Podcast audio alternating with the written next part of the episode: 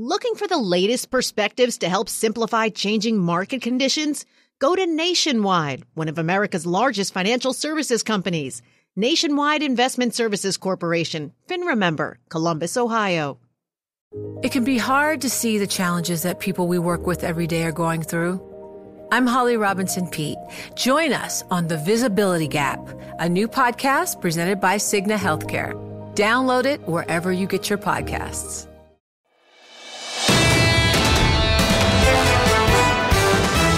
This is the Bloomberg Surveillance Podcast. I'm Lisa Abramowicz along with Tom Keene and Jonathan Ferro. Join us each day for insight from the best in economics, geopolitics, finance, and investment. Subscribe to Bloomberg Surveillance on demand on Apple, Spotify, and anywhere you get your podcasts, and always on Bloomberg.com, the Bloomberg Terminal, and the Bloomberg Business app. Lindsay Rosner joins us now, portfolio manager at PGIM Fixed Income. Lindsay, wonderful to catch up with you. We were lucky to catch up with your colleague. Greg Peters on Sunday evening to talk about contingent convertibles, COCOs, AT1s, all those good things which turn out to be bad things. Lindsay, why have you managed your risk around those securities differently to maybe other shops? And I'm thinking Invesco, PIMCO, which reportedly are holding the bag on this one. Yeah, I think Greg said it best. Um, the documentation around these kind of instruments have been particularly murky. And we haven't felt that we needed to go further down in the capital structure to really take advantage of the banks that we like. Um, we really like US money centered banks, um, particularly in the Holdco paper. Uh, we think that that looks really good. And we've had a lot of opportunities with a lot of concessions in the past few months to buy banks much cheaper. Haven't needed to go into this risky thing and obviously have been rewarded for staying away from it. That said, Lindsay, there is a question about some of the regional banks and the credit of them, and whether there needs to be some sort of premium baked in because of the uh, potential greater risks of less regulation and more deposit beta. I think that's absolutely true. And that's also been our thesis that we want to be in the big US money centered banks that got all that extra regulation after 2008. The idea that these regional banks were smaller, maybe less important to the structure, I think we've all learned that is not the case um, haven't been compensated in terms of spreads and haven't gone there specifically. I think something that you just talked about earlier, which is the kind of Main Street versus Wall Street. Main Street banks at the regional banks, and I think going back to the whole idea of confidence, we have not solved that problem. There is fragility in the system, and a small business cannot operate with 250,000 at multiple regional banks. That is just not going to work. And so we very much are looking for a solution there. And it, it may take a while. We're hearing, obviously, that the government is studying. Um, I was only a public policy major in college, so I don't know how long studying happens to last. But I can certainly t- say that small businesses are concerned. And you're actually seeing a lot of money move to money market government funds, not the prime funds. And I think that's a big heads up that small businesses are very concerned with what's going on with regionals. This is a reason why, Lindsay, a lot of economists are trying to game out ongoing distress in the financial system and how many rate hikes that's equivalent to, right? What kind of credit tightening that implies. Bloomberg Economics coming out with 50 basis points of a rate hike. From your vantage point, how much of a tightening feature is this? How much does this really impact credit quality that forces you to increase your expectation for credit spreads, for risks, for defaults? Yeah, it's, it's hard to put an exact number on it. I think we're all trying to figure out what this looks like. But absolutely, the credit box has tightened here. Lending standards are going to be much stricter going forward because you have this deposit flow.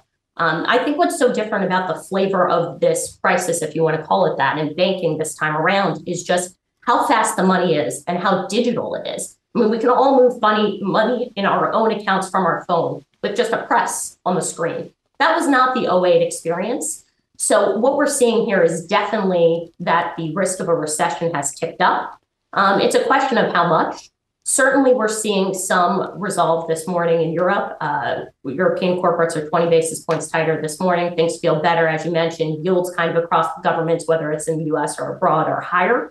So there seems to be a little bit uh, of, of less concern um, but we've got a lot to figure out as we wait here to hear what the Fed is going to do tomorrow and what they kind of tell us they're going to do in the future. You mentioned speed. Matt Brill of Invesco talked about that with us yesterday, and I think it's an important point.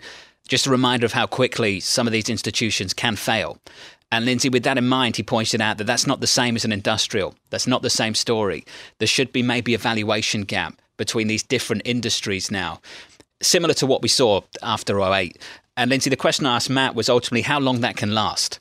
How long does that take to ultimately resolve that gap that opens up between one industry and all the rest? Yeah, there's there is no reason that industrials and banks have to trade on top of each other. In fact, historically, banks traded through industrials. A trade that we've really liked since last year was owning banks versus industrials because you are compensated with more spread. But I think going back to what we said in the very beginning, what is crucial is that it's what banks that you own. Um, and so much that I, I, think we believe in in terms of active management is teasing out who are going, which which balance sheets are going to do well, and I think we've just got a, a clear support here for the big banks. And so the big banks can rally. Got to squeeze it in, Lindsay. You mentioned the Fed. Where are you in the team tomorrow? 25, nothing? We are, uh, our, our base case is 25.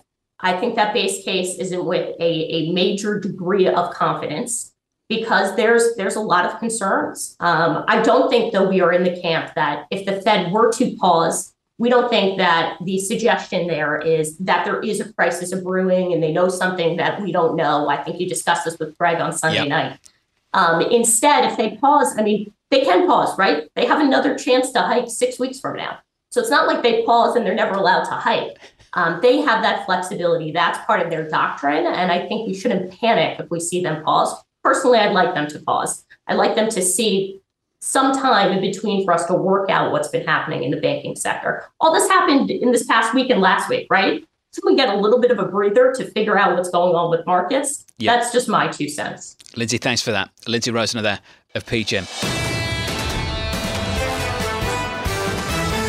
I liked your description concern? of the Fed meeting. I don't know. Do you know? I don't know. Do you know?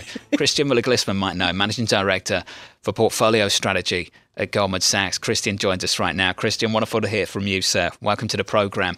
This came from Dario Perkins over in London this morning from TS Lombard. He said central banks are stuck between the ghosts of the 70s and their PTSD from 2008. He said, I reckon PTSD wins out. What do you reckon?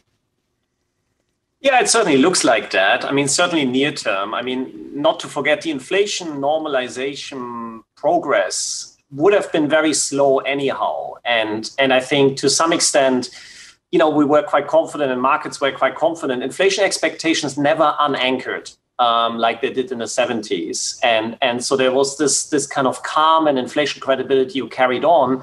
Um, so I think the bigger concern is really um, banking systemic stress again. So I would also lean towards um, uh, kind of GFC type concerns uh, dominating right now. How do you play through the concern versus the opportunity versus saying, okay, when you smell blood in the water, sometimes it's time to pounce? Yeah, I mean, as always, you want to see um, some type of overshoots. You want to see some type of asymmetry um, arising. And I'm not quite sure we're there yet. The challenge you had was that coming into the year, people were getting quite excited, um, despite the fact that you're late cycle, despite the fact that the Fed has pushed up the cost of capital materially. There was the sense that the US can deal with it. It's resilient. As you showed earlier, the spot data is still resilient. And you had China reopening, Europe um, having less of an energy crisis. So our risk appetite indicator went up to kind of 0.7, which is one of the higher levels. So that has now unwound but you're not really at bearish levels. Um, and I think what really worries me is risk premia. Um, the rates markets are very clearly sending us a very bearish signal. Like you have the front end pricing cuts from the Fed, you have bull steepening in the two tens curve. All of those are signals that recession risk is being pulled forward. But if you look at risk premia, especially equity risk premia, they're quite low. So I'm not quite sure we have that type of asymmetry, that type of um, washout where you can really say there's a huge amount of opportunity. What are you looking at though to buy if that volatility does sort of start to wash out? The European banks or the US banks? I mean, that's a quite, quite interesting um, discussion because banks, there's clearly stress here, and, and there is more overshoots in terms of valuations, in terms of credit. So I think um, at the margin, that is an area where you can look, but the uncertainty is huge, and it's a very leveraged business model, and and systemic stress is is is kind of going in waves at this juncture. So it's a bit early. But if you ask me which banks to go for, it feels the European banks have a slightly different setup because they have less of a liquidity problem. They had a systemic capital concern, a profitability problem, um, and I think that seems to have uh, been been put under control. Um, whereas uh, I think from a deposit side of things, you have less pressure, you have less liquidity pressure. There's a different setup. There's not even that many money market funds in Europe um, where actually savers could park their cash. So it feels like there's a slightly different problem in the U.S. That problem might linger a bit longer, especially if the Fed continues tightening. Well, Christian, how much of a challenge is that bull steepener in the yield curve? to the bank's call you're ultimately making? Yeah, I mean, like as I said, like the US banks, I don't think they're completely in the clean yet. I mean, that bull steepening, as you know, was probably exacerbated by positioning, um, where you had this enormous rates volatility driven by macro investors unwinding um, these hawkish calls into the central bank season. So, so we need to see where the dust settles if that bull steepening continues. It also comes from very inverted levels. We find that the risk to equities increases the more the yield curve bull steepens. So right now it's at very inverted levels, has bull steepened a bit. If that process continues, I would be careful to take any cyclical risk, and, and you would certainly expect equities would underperform bonds. Do you have a base case right now, though, Christian? Because from what you're saying, it sounds like perhaps the situation in Europe might have been a head fake, and you'd expect further inversion again. Yeah, I mean, it looks a bit like that. Our base case from the economists, um, you know, both in Europe and in the US, is that we're not done yet on the on the hiking cycles. There's this idea of separation between um, systemic stress and, and and inflation fighting, and if that's true, um, it's a bit premature to see that bull steepening. But we have to listen to the market a bit. I think the market certainly is worried that we reached a point where central banks are constrained um, to hike and where this financial conditions tightening, which has been relatively controlled for most of last year, driven by front end rates, has become much less unpredictable, much less predictable, and a bit more uncontrollable. And that means that you have much more risk of an error. You have much more risk of, um, you know, central banks having having to backpedal. Hey, Christian, thanks for that. Christian Mueller Glissmann there of Goldman.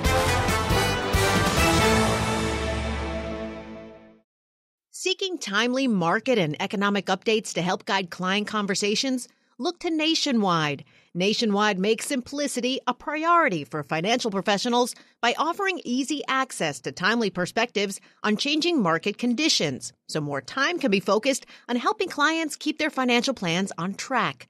Nationwide is on your side. Nationwide Investment Services Corporation, FINRA member, Columbus, Ohio. Success is more than a destination. It's a path you take one step at a time. It's dedication, it's fortitude, and it's the work, passion, and grit inside of us that comes before all recognition. That's what Stifel has been doing for over 130 years, and it's why Stifel is one of the fastest growing wealth management firms in the country. And Stifel goes beyond traditional wealth management to offer you a full suite of banking services, direct access to one of the industry's largest equity research franchises, and a leading middle market investment bank. Quietly, yet strategically, Stifel has built a company and culture unlike any firm on Wall Street. Because success is the drive it takes to keep pushing. It's the passion to keep investing. It's the best of each of us made better by the best in all of us. And that is where success meets success. Find a financial advisor at stifel.com. That's S T I F E L.com. Stifel, Nicolaus and Company Incorporated, member SIPC and NYSE.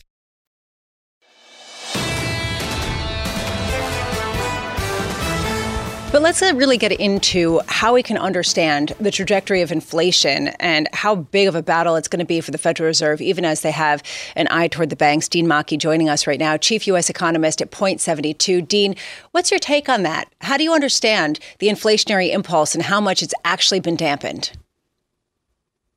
Well, I think the, the recent data have suggested that inflation is not coming down as fast as the previous data might have suggested. And this does interfere with the Fed's narrative that, that we're headed down uh, in, a, in a steady way down to 3.5% on core PCE by the end of the year and, and even lower after that. Uh, the recent data just don't show much slowing. And I, I do think that is important to the Fed's decision this week.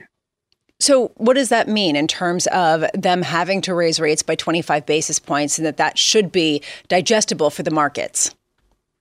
I do think it's that the Fed is likely to raise rates by 25 basis points this week. Um, the data certainly point in that direction, whether it's the very strong employment data, the inflation data that's come out uh, less favorable for the Fed than expected. And actually, GDP growth is, is picking up in the first quarter. It's not slowing down uh, the way many had been expecting.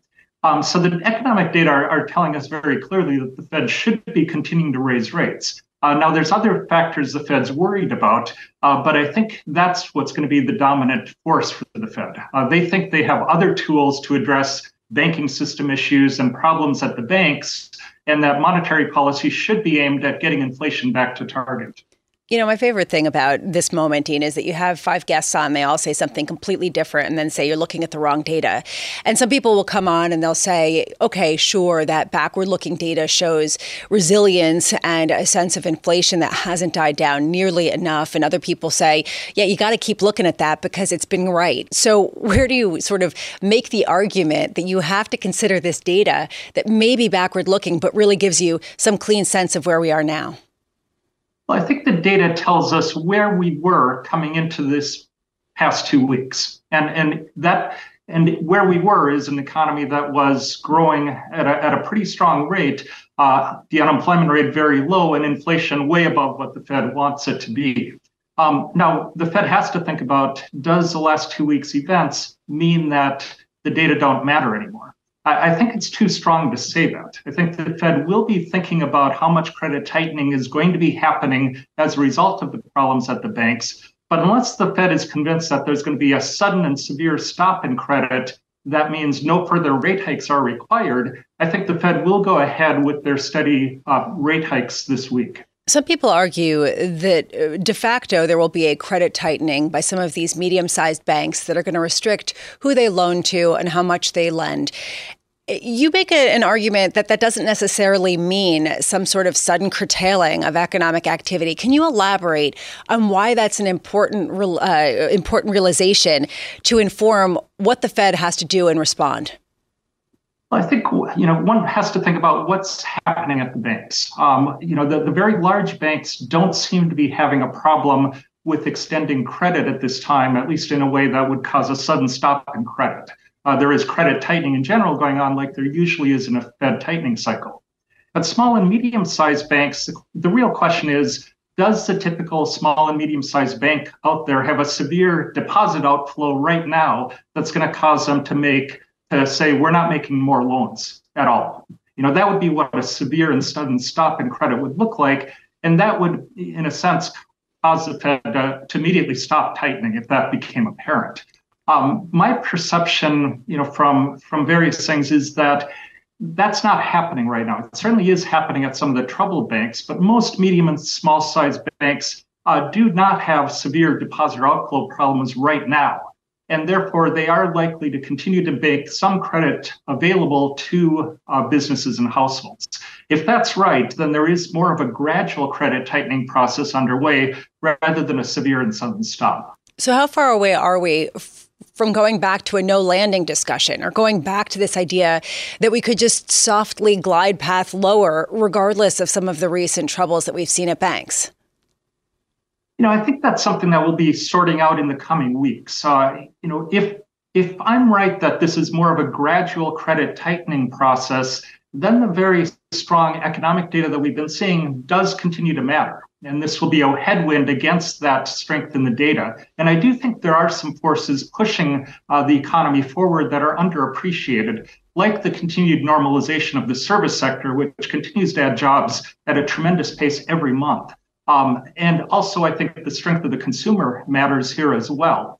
Uh, so, you know, if those matter in terms of the momentum of the economy, the credit tightening is pushing against that. And what we'll be trying to do is weigh those two opposing forces going forward. So, what do you make of this narrative table tennis, as James Athey put it? I mean, what do you make of this idea that people are just basically turning themselves in, in circles, trying to understand the moment to moment gyrations in a market that is more volatile than it's been for decades.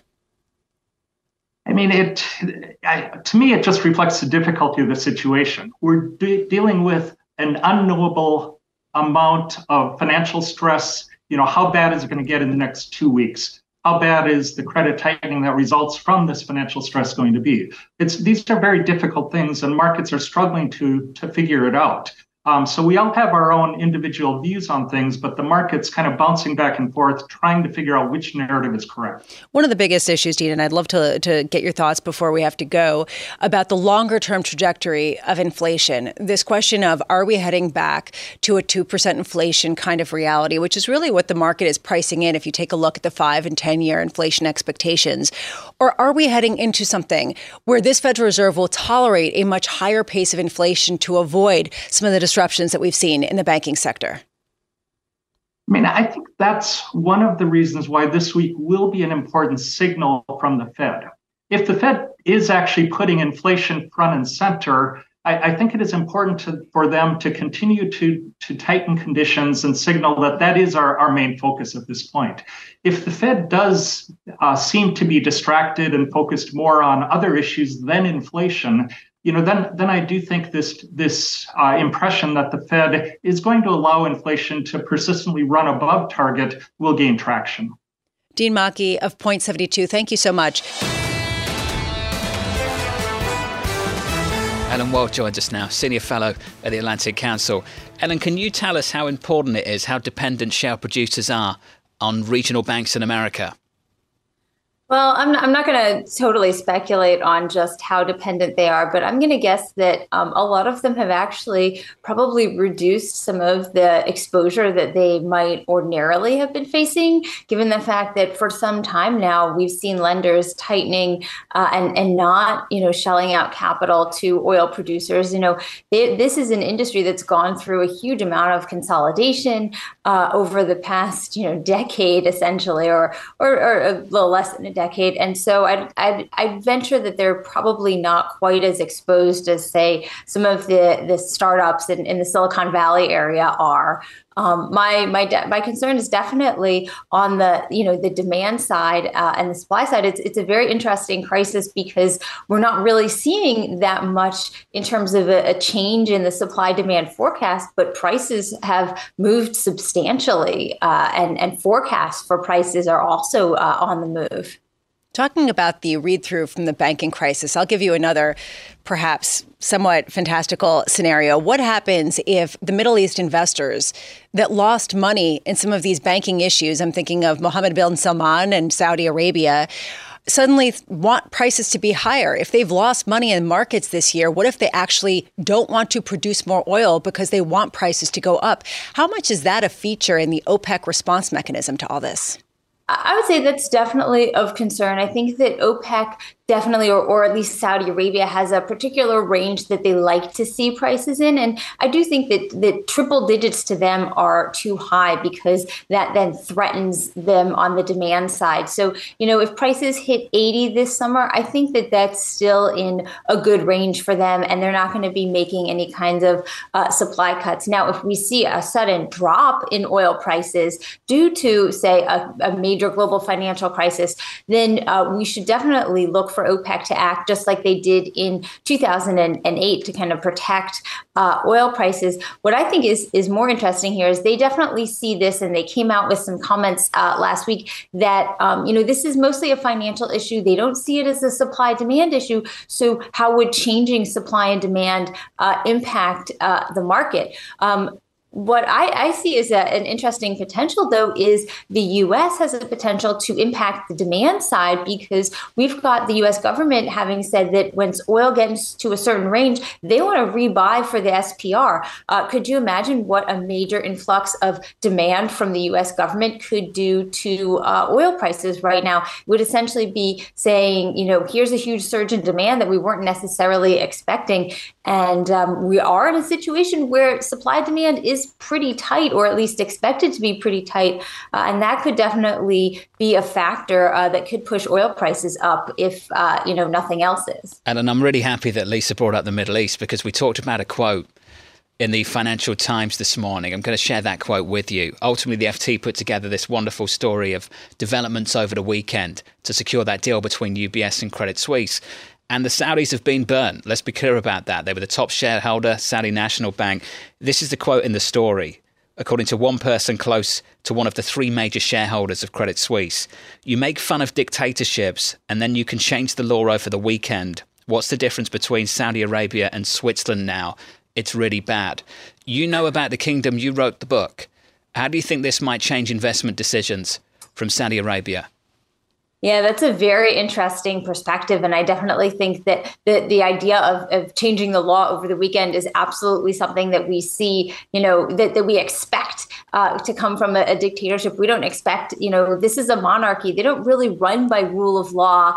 Um, you know, they they generally, I think, because they want to be seen as a stable force and they want to be seen like like other Western economies, tend to try to adhere to kind of global uh, principles. But when it comes down to it, they're not not. They don't have to go through any kind of uh, you know real legal processes. And I think that if the Saudi government or the Saudi royal family is hurting for money due to you know investments or, or particularly bad investments, uh, I definitely think that you could look to see them potentially try to recoup that from uh, what really is the Saudi cash cow, Aramco. Uh, Aramco had a banner year; they're flush with cash, and uh, would you really be surprised to see if the you know Saudis try to, or the royal family, or the the the government try to kind of raise their um, you know their dividend or whatnot from the company in order to make up for uh, a potential shortfall caused by some bad uh, investments. Ellen, just real quick here, 30 seconds. Is there another implication in terms of what Saudi Arabia is willing to invest in globally as they try to diversify away from just oil streams of revenue? Yeah, I think that they they're investing all over the place, and I don't think that this is going to stop them. In fact, I think that this probably speaks to the fact that they need uh, more diversity, and they feel like they've got a lot of cash and they want to invest it. Ellen, thanks for joining us as always. Ellen Wald there, the brilliant Ellen Wald of the Atlantic Council on the situation with Saudi Arabia.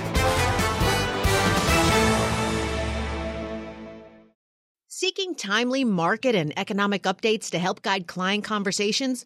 Look to Nationwide. Nationwide makes simplicity a priority for financial professionals by offering easy access to timely perspectives on changing market conditions, so more time can be focused on helping clients keep their financial plans on track.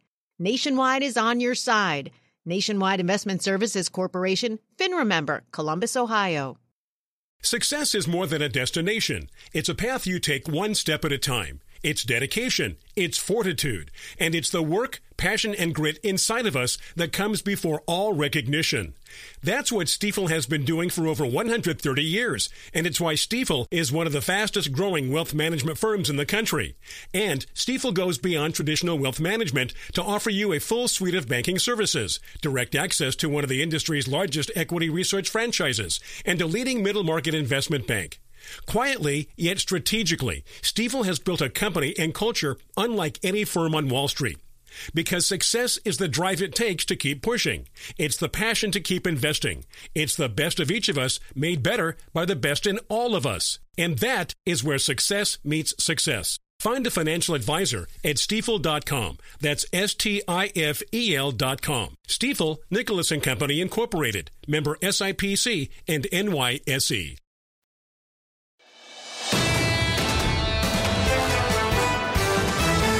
We are joined by somebody with intimate knowledge through the cycles as well as understanding how to play in some difficult moments. Dan Greenhaus, Chief Strategist at Solus uh, Alternative Asset Management. How are you understanding, Dan, the bank distress that we've seen so far and how far it goes?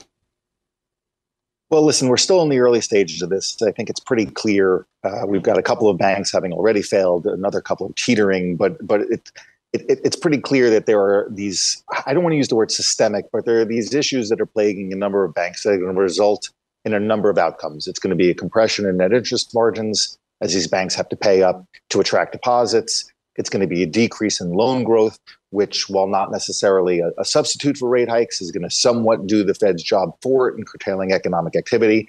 It's going to be a higher regulatory burden on, on those mid, I dare I say mid-sized, but the, the 100 billion plus size banks and it's probably going to mean consolidation in the sector as well. What it what it means for the economy at large, it's is, is in my mind probably only going to be negative through through that loan channel. I think there's a a lot of people running around talking about how this isn't 2008 as if that's somehow uh, okay, but while the issue itself is not at all arising to the 2008 levels, I think in, in an environment that is now characterized by elevated interest rates, what's happening in the banks isn't going to make things any better from an economic standpoint either. You raise a really important point, Dan, and I don't think that this has been emphasized enough. People talk about what's going on as being a sort of temporary tightening, that they're going to pull back on some of their credit expansion, at least in the near term, as some of these banks decide uh, how much they can count on deposits. But you're talking about a longer term consequence of less lending. Can you talk a little bit about which sectors of the economy that affects the most, which sectors of the economy these banks tend to dominate in when it comes to credit expansion? Well, we know, that, and I'm certainly not the first one to say it, and I won't be the last, but we know that the commercial real estate market, which is already weak, is probably going to be weaker. A lot of the smaller and mid sized banks do most of the lending. I, I, I, forget the exact number, but even though smaller banks have only about 40% of the banking system's deposits, they represent about 50% of the total loan book for the economy as a whole. So they punch above their weight in that respect, certainly with relation to their deposits. And, and the first point you have to, to look at is is the office market and the commercial real estate market. There are there's something going on in the cities right now that's going to have um, it's going to take multiple quarters, if not multiple years, to fully play play out as some of these leases reset. And you can see this in the public markets for those very large office REITs. Uh, they're they're telling you something is not right, and and this type of a situation obviously doesn't doesn't aid that aspect of the economy at all. It's it, it's it's it's quite negative to say the least. What does something is not right mean when it comes to the trajectory of the economy in terms of when we see a recession, how deep it will be, what we look like on the other side? Well, from an office standpoint specifically, we know that depending on which city we're talking about, the, re- the return to office, if you will, is running anywhere from 40 to 60%. There are some cities that are less, there are some cities that are more, but let's round and say that on balance in the office market across the country, and certainly in the in call it the 10, 20, or 30 largest markets, you only have about half of people back to work in any regular capacity at all. So, so that that as those leases roll off, uh, everyone's going to be dealing with the repercussions of, of what that means from from a lending standpoint, from a from an occupancy standpoint, from a bank regulatory standpoint. That that's that sector specifically. For the economy as a whole, I haven't done the work myself, so I'm not going to lie and say that I know exactly how it how it pans out. But but the, the curtailment of loan activity, which is probably going to persist for several quarters now, is not going to take a, uh, a, a weak economic or an increasingly weak economic environment and make it any better. The Fed, as we know, has has uh, interest rates at elevated levels. I don't think they should raise rates tomorrow, but neither do I think that that is the end of the tightening cycle because inflation is still running at, at quite elevated levels. And, and to, to repeat a point I've made uh, numerous times, and it can't be said enough, yes, the year over year rate is coming down, but the month over month rate, either at the headline or at the core or super core, is at concerning levels from the Fed standpoint. And that's much more consequential for what the Fed should do. So, so even though in the immediate they may pause uh, raising rates tomorrow. And I think ultimately that would be the right decision.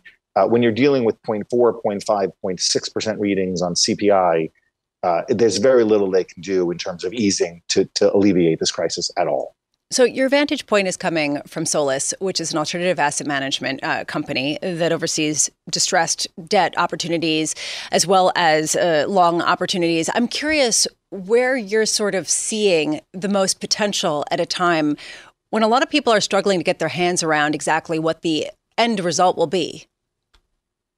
Well, I don't think the the full ramifications of this this episode have has, has fully played out as of yet, and that's going to take a couple of quarters to do so. In what form and exactly what sectors, uh, obviously, we'll be on guard for.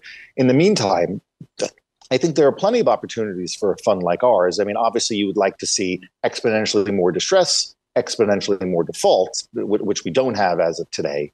But there are still plenty of sectors of the economy that look attractive to us without weighing in at all about what we own or what what we may be doing. Uh, there's there's uh, a, a, the change in behavior at office I mentioned is something worth exploring. Who are the winners and losers there? on the content and the media distribution side of things, there's a change in behavior there that I don't think people are appreciating with what it means for the streaming services and the movie theaters and the vendors and those types of companies.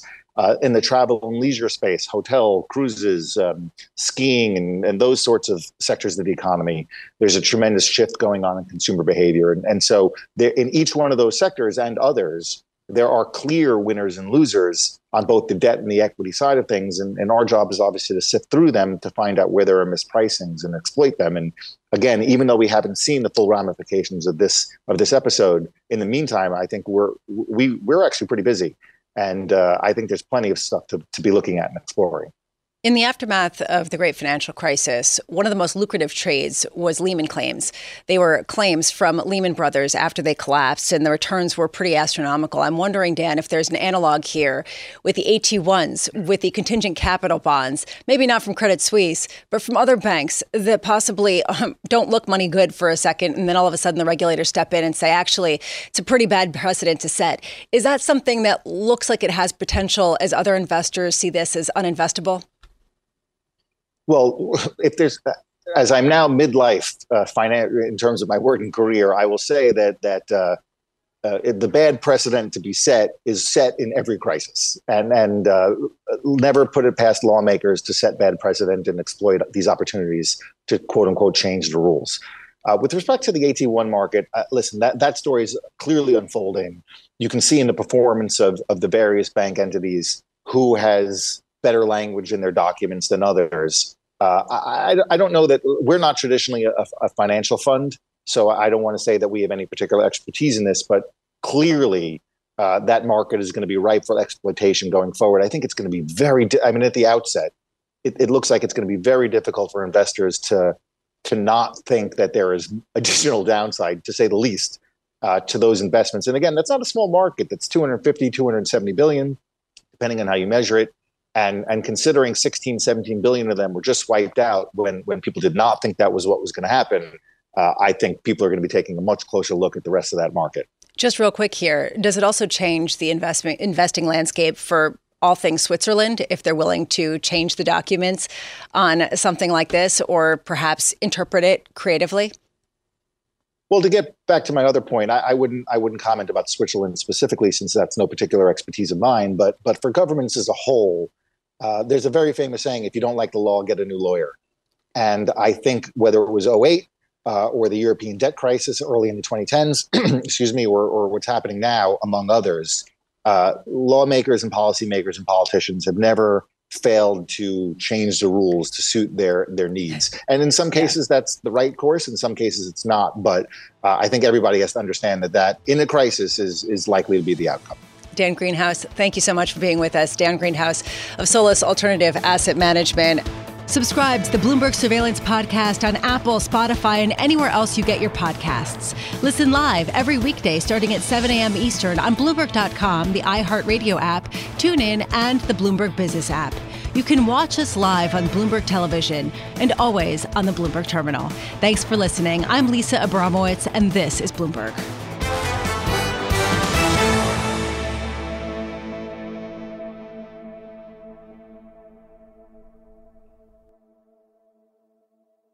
To address our new climate reality, the world needs radical solutions. Collaborate for a greener future at the Bloomberg Green Festival, a groundbreaking celebration of the thinkers, doers, and innovators leading the way.